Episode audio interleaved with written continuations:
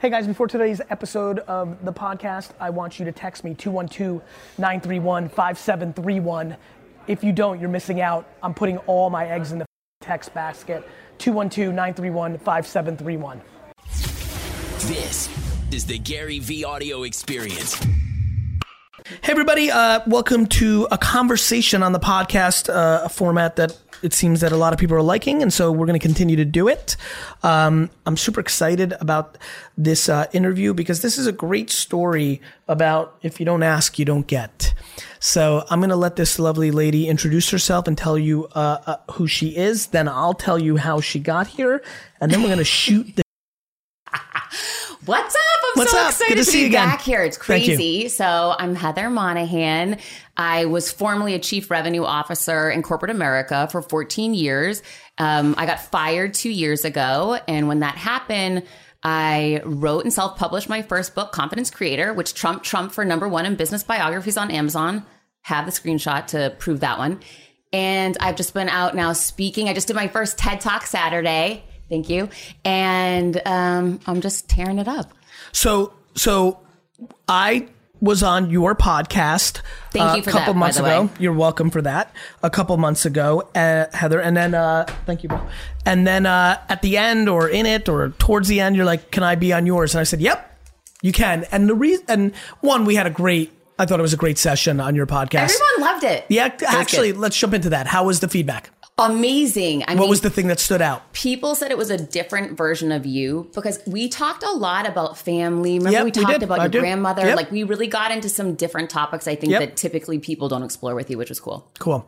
Uh, and so great energy. To your point, I did think it was. It got into a lot of territories that were different. And uh, yeah, I, I just you know it's funny. I and and for everybody listening, you've seen Zane who's sitting here asks me at a Q and A, "Can I get a job?" I say yes. He literally works here. Uh, uh, you've seen other things, you know. I say yes to, and then and then I say no all the time. Like thousands and thousands, not thousands, hundreds and hundreds of people have asked me in those kind of scenarios, can I be on the podcast or this or that? You can't get a shout on your social and things of that nature. And I always feel super comfortable saying no or yes. Uh, but to the point and, and something that I'd like to start talking about as a kickoff point before we go into a little more context on you and then anything else you want to talk about is how much how often do you ask for what you're looking for? How has that worked for you in your career? When did you develop it? Has it always been there? I think, you know, uh, I put out a piece of content recently where I told everybody to DM every, uh, to text everybody in their address book if they knew anybody that could give them business, right? So if you're selling, you know, everybody listening, if you missed it, if you sell t-shirts, if you have an agency, if you have, you know, a product, a book, instead of texting everybody in your phone, and I'm talking like starting with Aaron Andelson and ending with Zach Zarlinton, you know, if you text everybody, instead of saying, Hey, can you buy my book? You could say, Hey, I have a new book, Aaron. Uh, do you know anybody who'd be interested in it? Which of course alludes to maybe them, or maybe they actually do recommend somebody on it. That really struck a chord, and I've gotten hundreds of emails in the last three weeks of people that did it and had miraculous results. Like literally, my landscaping business was about to go under. I was going to like put everything on a credit card, but I saw that clip, texted 483 people, and have 13 new clients and don't need to take out credit cards. Like, so so much of why we're sitting here is you just had the audacity, the strategy, the the thoughtfulness, whatever one wants to put in front of it, to actually ask, which is something people are super fearful of. Uh, how are you with that? Obviously, you did it with me. Has it always been there? Has it not been there? Tell me about you with the relationship of asking. So you're that is my crack up. opening question. This Heather. is funny. So you know Zach that runs your speaker business. Zach Nadler. Yes, I do. Okay. So I VaynerSpeakers.com. So I was on a conference call with Zach, and I don't know Zach. Yep. And I was going to be interviewing Jesse Itzler and Sara Blakely a month ago in Boston, and so they had this call with me to like basically strategize how it would go and whatnot. So I said, "Listen, Zach, I don't know you, but here's the thing: I want to come out to Biggie Small, Mo Money, Mo Problem. Me and Jesse will go like ri riff this thing up and start rapping." He's like, "Excuse me." uh, no, that's is we do it traditional and blah, blah, blah. But uh, if you don't like think out of the box and then just bring it, like whatever crazy heat you have, you're gonna get nothing. I, I want it to be memorable. Like I want people to say. "Holy cow!" Like, so I, did I get what I want? No, he didn't let fine. me do it, which is fine. But he will remember me forever because as soon as he saw me at Hypergrowth, he's like, "Oh my god, you're that crazy lady that wanted to come out with Jesse rapping." Yes. you know. So like, even if you don't get what you're going for, you're gonna be remembered forever. Are you better at asking for things in business or in personal life or both? Yeah, No, me, me I'm too. not good in Me too. personal Me neither. I'm, good. I have so much less fear of knowing business than I did growing up with like girls. Oh. Like so much more. I used to like laugh, Totally. like thinking like, why am I 13 and willing to like do actual business with 43 year olds, but I'm like scared to ask like Stacy Johnson to the dance. so I'm the same, the same thing. And, and and by the way, what's ironic about that is I actually have seen far more people the other way. I always used to think it was one and the same. And like it was really funny to me to see like guys or gals that were good social life wise asking crippled by cold calling or cold emailing or asking, which is why I asked you that. I've come to realize, wow, for some reason there's some sort of difference in those two worlds. Um, and I'm curious about who stinks at both, who's great at both, and then who's good at one or the other and which one. I wish I was good in my personal life now. What was your what was the most businessy thing you did when you grew up? The most being a kid. Yeah, were you in business at Oh all? yeah, I mean, I had a paper. I was. I grew up poor. My mom was a single Where'd you grow mother. Worcester, Mass. The Oh, yes. 508. Remember, that's what Trouty Yes, and yes, I had yes, that in yes, I remember. Yeah. So no, I had a paper route since I was nine. I worked at fast food restaurants. I was, you know, a bus boy at like diners. You know, I just always worked. And so, what about entrepreneurship versus job? Right? Obviously, you were CRO. Now you've got fired. You're doing your own thing. Yeah, it's crazy. Was because you know a lot of people that grow up with adversity, single mom, having to work, love the stability of a real serious job. Yes. you went that. Way. I route. love that. I Yes. never thought about being an entrepreneur. That was a crazy Not- idea. Can you tell the kids that are listening that you know neither one of us are under twenty five? So 45. You know, right? So so like how much we didn't grow up with entrepreneurship even being an option. No, you're the poster boy for the entrepreneurial world, but that didn't exist when we were kids. Everyone was in corporate America. I didn't even know there was such a thing. Like that wasn't that wasn't something somebody talked about. Yeah, like the only way you heard it is like, oh, they own their own business. You would not even Right. use the word entrepreneur. No. And as a matter of fact, the word entrepreneur, the few times I did hear it, usually meant rich kid who does nothing and parents are paying for it. Really. It's really interesting. Like that's how I recall it. Like four or five guys that I can think of growing up as 16, 22, 21, like they would have like a card that was like, I'm an entrepreneur. And I was like, what does that mean? And basically then somebody else, when they would leave, be like, oh, they just live on the beach. Their parents PhD. are Do you, like- do you remember that PhD Papa has dealership? yes. yeah, that was. I mean, that was the entrepreneur back in the day. What are you most thinking about these days? Like, what do you, what is your business today?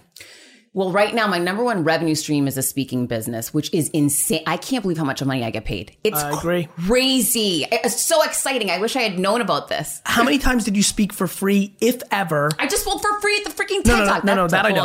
I'm talking about prior to getting paid, or was your my first? whole career. For 20 years in corporate America, I was Right. a sales leader. Every day I spoke. You're speaking to your team. But how about clients, after you got fired? Actually, tell that quick story before we run out of time. Which one? The framework of what I recall from our podcast and really where you go. You had this big gig, you got fired, you had to make an adjustment. Yeah, no, that was the scariest thing because I wasn't I wasn't comfortable with that unknown space like how you are. You've you know, you've always been in this lane. Yeah, that's my world. For me, that was never my world. I like that safe. I used I was tricking myself. I thought it was really safe being in corporate America, which is because any company can be sold tomorrow and you only have your brand and you and your experiences and your network. So you are not safe unless you are actually doing it. I feel so much safer now that I work for myself. Because you're in control. I'm in control. I trust my boss. You know, like I, I'm not going to sell the company. I'm good, you know? And just, it's such a, it's a seismic shift to think about how I. What's the first thing you thought? So you get, how did you get fired? In person? Yeah, in a um, two minute meeting. Oh two my- minute- in with two HR? minutes. So the no, with the With new the C- CEO. The new CEO I had worked Got for it. for 14 Got it. years became ill. He elevated his daughter to replace him. And she immediately said, Come over. I need to have a meeting with you. And she basically passed two memos in front of me and said, I don't need a chief revenue officer anymore. I don't need you. Which memo would you like to sign? And one said Heather Monahan's been fired, and the other one said, you know, Heather Monahan, wonderful employee, blah blah blah. But I knew this wasn't my first rodeo. I knew Did that you there was did you have any relationship with her?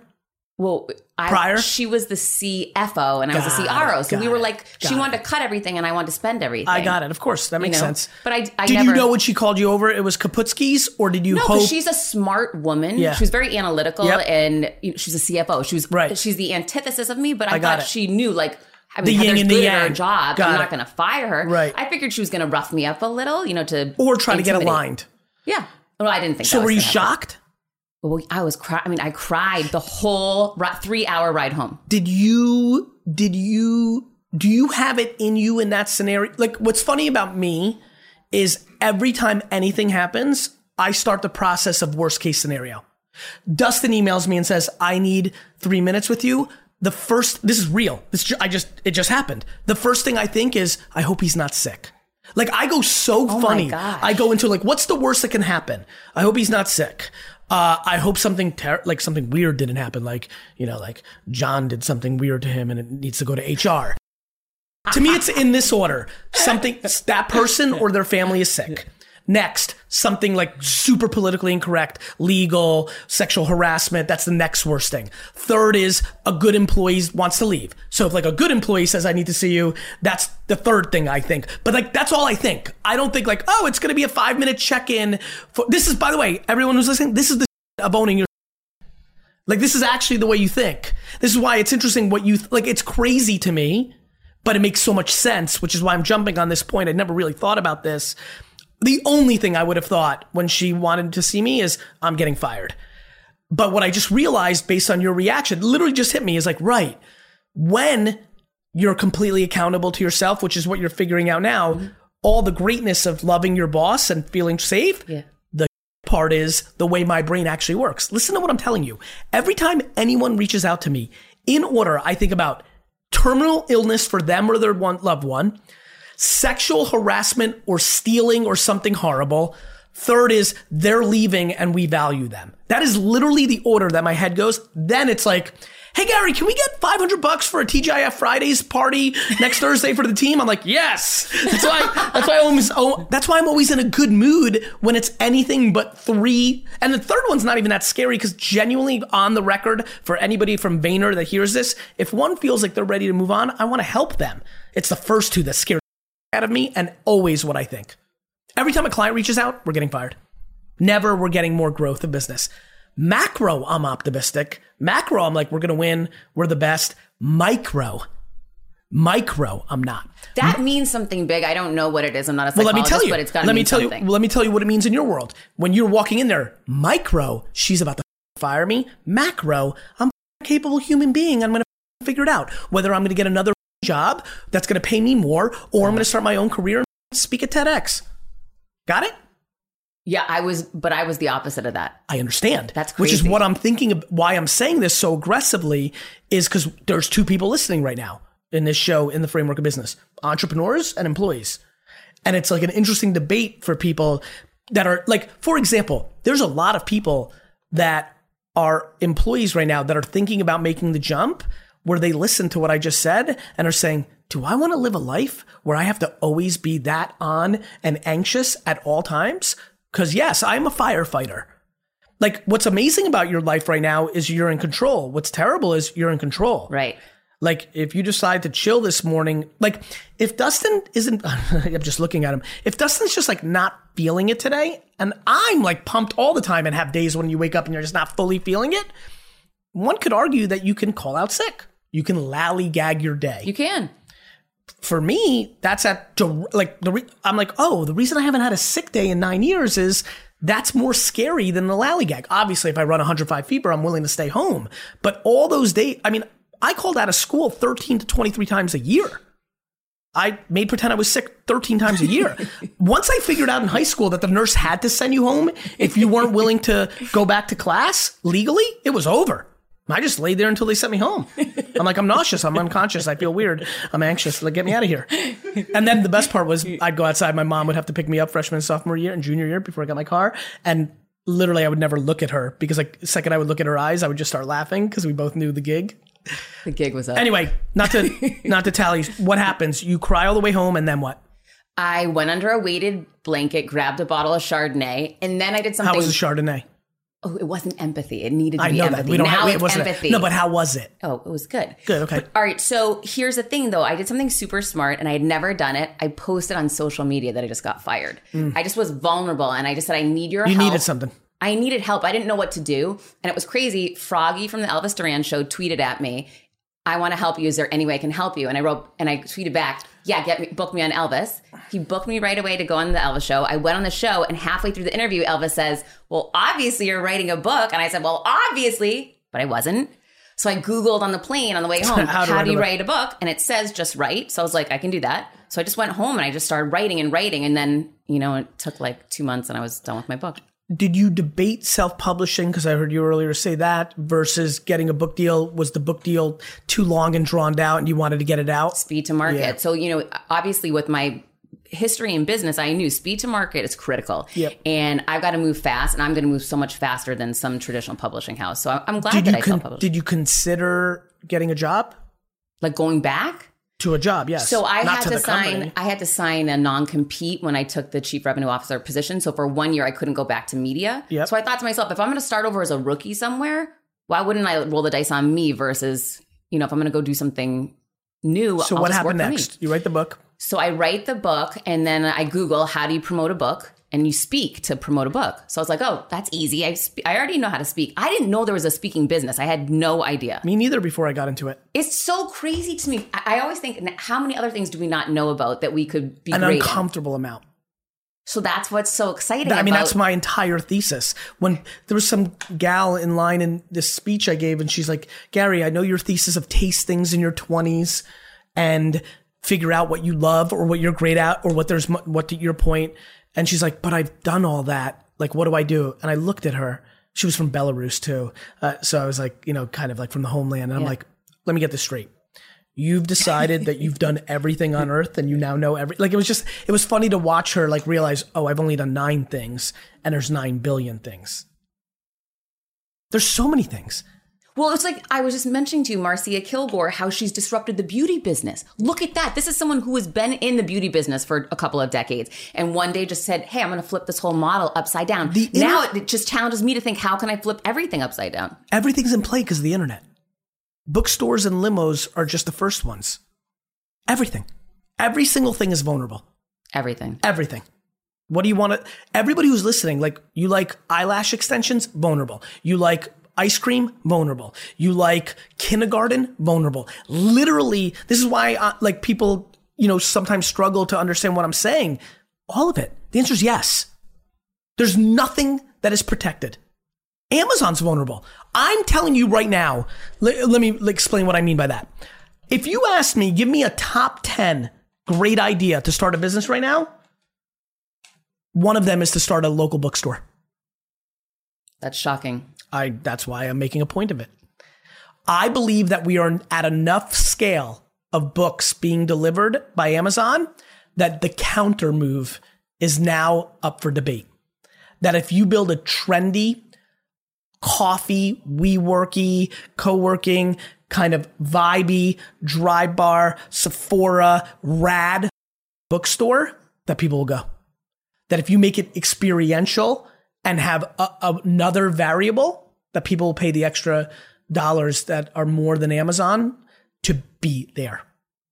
I don't know. I I had so I had the TED talk. I ordered like seven dresses online because when you're a woman, you have to really think about what you're going to wear for something what about like men? this. What's no, not- it's not as big a deal for a man. It's not. not? You're not going to be the way that I would be. I think it's time that we start having counter debates of where we some men are like wildly focused on what they're wearing. they're not going to be. I mean, everyone's going to talk about what I wore. Like it's too sexy, or it's not. She's not But feminine, why or but whatever. why but why does that matter? I don't know. It matters in a woman's head. It just it. These are the things women think about. Men think about how much money they make, how tall they are. Men think about a lot of things too. What I'm not making a men women thing. I'm making it a how do you eliminate that because then you go fast. I'll move out of Miami. That's what I should do to eliminate that. Or just not value people's opinions pro or con. You're right. You are right. I But that's- want that for you uh, because I Oh, want I that for want that- everybody. I I, want, want it for for every. too. I want it Yeah. for. I went to the Knicks game last night and had 400,000. It was, my friend said to me, holy, you're more popular than every Knick. And when I tell you that I can't even feel it, I can't. Which is why I can handle the next morning when somebody wrote a blog post this day that I'm trying to exploit the sports card industry because Topps paid me twenty five thousand dollars to curate a set. Like you know, you need to be able to. I really want this for you, and I I have a lot of empathy when you talk about women's appearance, like like the enormity of DMs that I get from women that say, look, easy for you. Like I spend 40 years before I go on film. And I'm like, look, there's so many, like I, I understand that.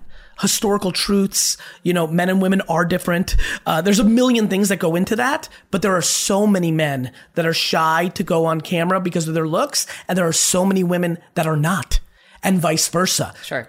And, and, and I'm just trying to get everybody into a mindset of happiness, which is actually truth of elimination of judgment.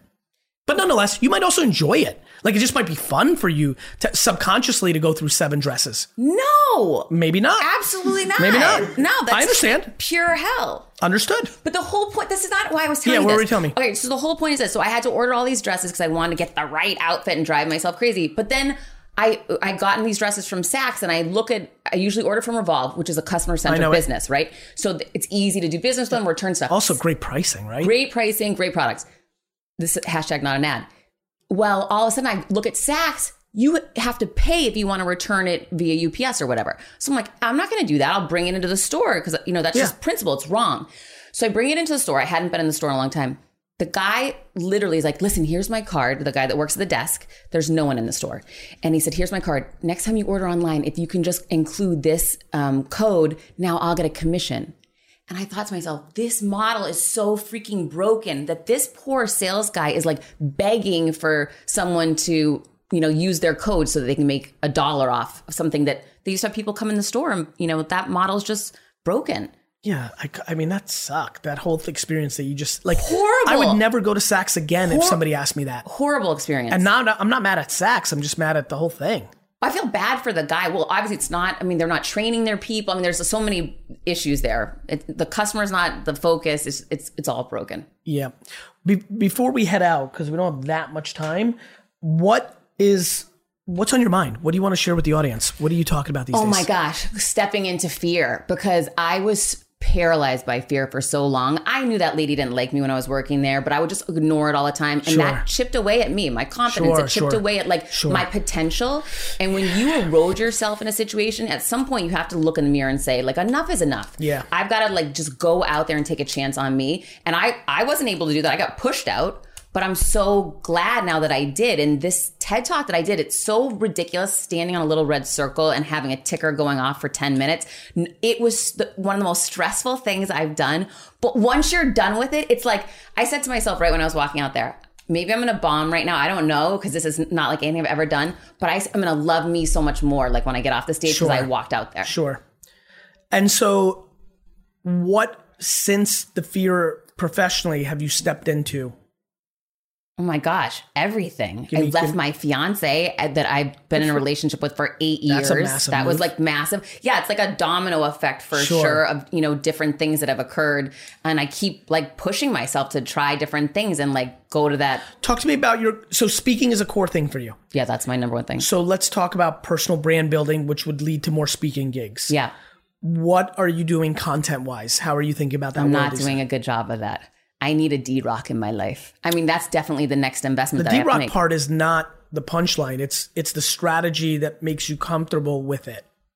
Yeah, but you, You can, can have a D Rock. you can you have have a great D- strategy, but if you don't have the team to execute it, You could have a team. Well, it's uh, where do you want to make your investment? I mean, that's what you have That to I respect. You you need So you're saying it's a financial a hundred percent because that's the difference. Let me ask you a question. Yeah. Do you believe if you tweeted, much like you tweeted, I got fired, Yeah. that I'm looking for an intern for a very low cost, but I'll but you'll get the skill set to do the D Rock thing, and can you afford it? Whether you're A, super hungry and you think it's strategically right because you get close to me, or B, you just come from highly wealthy parents who are going to subsidize your life during this time and you want the experience. Do you feel like you could get that person? You're right. That was a, that's a good point. Okay, let's. So that's that. Let's put that on the shelf. What What else are you doing on content? Where are you on LinkedIn? Oh, I kill on LinkedIn. Tell me. Well, How often do you post? What do you post? How are you thinking about it? I- you know what? I don't strategize. And tell me the truth because I really want to help you. And he's like, Oh my final God, minutes. that's so. Thank you. How so often do you post on LinkedIn? Um, Tell once the a day. truth. Once a day. Yeah. Written? Um, well, I do videos, but then my viral posts, like I've had millions of views on my posts. It's always nine professional pictures of like that's the recipe for whatever reason, and sharing something vulnerable. Those ones go viral for me. Have you have you tried to use LinkedIn like Twitter? I've been th- thinking about this a lot. No. I've been thinking about the notion of LinkedIn's algorithm is highly organic right now.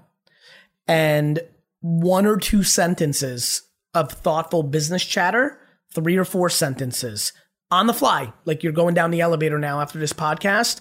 And we talked about something that you thought about and be like, literally, here's literally the LinkedIn post. Just did a podcast, made me really think about, you know, w- the things I continue to say no to that are actually yeses. I just need to look at them from a different angle. This is what I always challenge myself for because it's, I think, what I'm good at in giving advice for. Right. Um, that is a LinkedIn post would take you 39 seconds. I, I think you should be posting based on what you're trying to achieve in your career eight to 15 times a day on LinkedIn. Get out of here. Yep.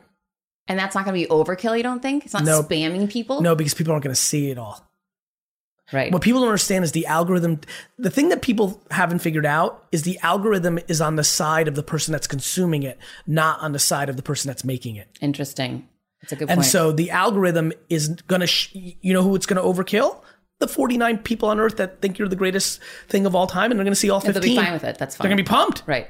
I'd like to get 49 pieces of content from Randy and the Macho Man Savage in 1988 every day of my life.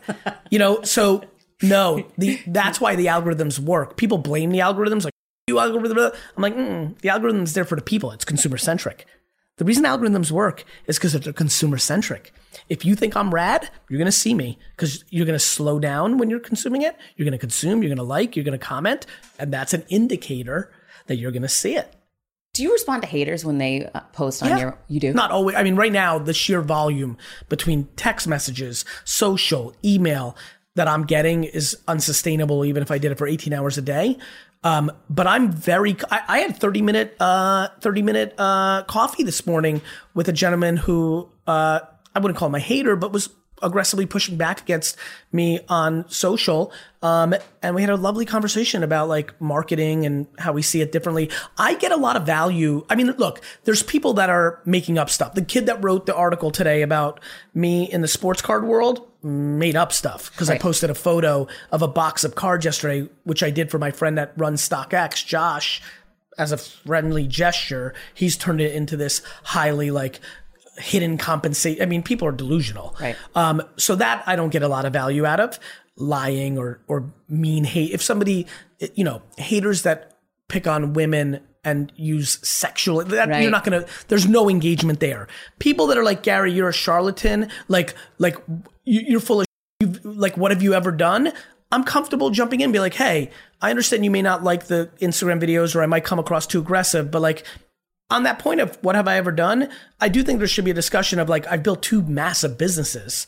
Like, and to that point, that might be a framework to a conversation. If the reply to you is like, you, then I'm like, okay, this needs to move on. If they're like, oh, okay, that makes sense. I didn't realize that. Then I, then I'll come back and be like, hey, what about you? Like, what do you do? Like, I'm, I'm very capable of dealing with negativity because I come, I come at it from compassion and empathy. They don't know me.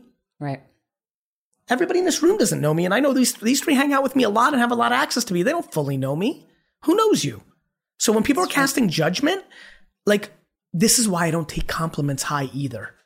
That's hard. That is really. You have to train yourself to do that. Well, this is why you know I look at I look at like there's a couple things that people really struggle with. If you're attractive as a guy or gal, inevitably you're in trouble because you grew up in a life where people told you you were attractive and you took that in. If you had high success in school, if you had high success in sport, you know, by not being an attractive scholar or athlete, I had none of those over things. And so what actually gave me reinforcement was the end market. Nobody complimented me except the results of my little businesses. So I became market driven, not people's opinions driven. My friends Wow. got it. Yeah. That's what I've self analyzed. Uh, so that's what I'm looking for everybody else to do. Forget about individual opinions. What's the score say? Do people like, I always tell people, do the people that know you best like you? See, my thing is there's so many people out there that are admired, but if you look carefully, their inner circle's garbage. That's sad. Well, that's a lot of people that people think are awesome. Like a lot of people that get exposed later in the news, like bad me Too, fraud, go to jail. If you look carefully, Right. you can be like, why don't they have an inner circle? Why aren't there people there for a long time? That's creepy. Like I'm like, why do I have people around me forever? Like like it's not super complicated. Like people get confused and then the reverse. So to me, I'd rather the people that know me the best admire me the most, and the people that don't know me at all and are insecure and upset with themselves hate me the most. Absolutely. That's the game. Done. Fear is a real. You need to challenge yourself, in my opinion, to play that exact. Fr- you are not naturally that person. Just like I'm not naturally work out well. Like it's really fun to think I don't do radical candor well because I hate micro negativity, which has led to all my vulnerabilities. That's what I'm working on. You need to go all in on everything that is judgment. I love that. That's the game for you. All right, I'm in. Final point. Yeah, but what, what you get the floor for the last 30, 60 seconds. Uh, fear is a liar, and confidence is the one thing that can change everything for anyone. And it's a choice. It's not something you're born with. It, it is a practice. practice. right? It's a discipline, practice. and it's a decision every day when you wake up. But it's the game changer. I'm going to add, and I apologize. I said you get the last word, but I'm maniac. I'm completely flawed. It just made me think of something. Judge the judger. A couple of new big executives have come to Vayner, and they're like, "Wow, this place is amazing." And I'm like, "Why?" And both said the same thing. They said after six months, they're like, "You don't just blindly take content and context from people. You actually 360 it." And I'm like, what do you mean? They're like, well, a couple weeks ago, I told you Sally Magoo sucked. And you came back a week later and said, you have a wrong perspective because you only took it from one person's point of view. And you were right after I did the homework.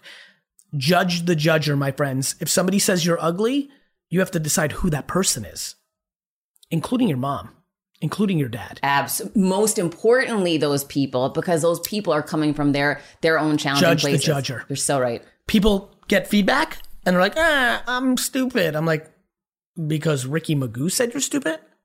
Judge the judger. That's the easiest way to get into a fear based. Here's my framework I don't let anybody else's opinion override my own, judge the judger. And when I lose, because there is no judger, it's just the market. Mm-hmm. My book didn't sell, my sports car didn't sell, my business did bad, we got fired. I accept it. I own it. When the market says you lost, you have to own it. It's like sports. Mm-hmm. Either you lost or you won. And when you lose, you have to accept it. And but anything that's a subjective judgment, judge the judger.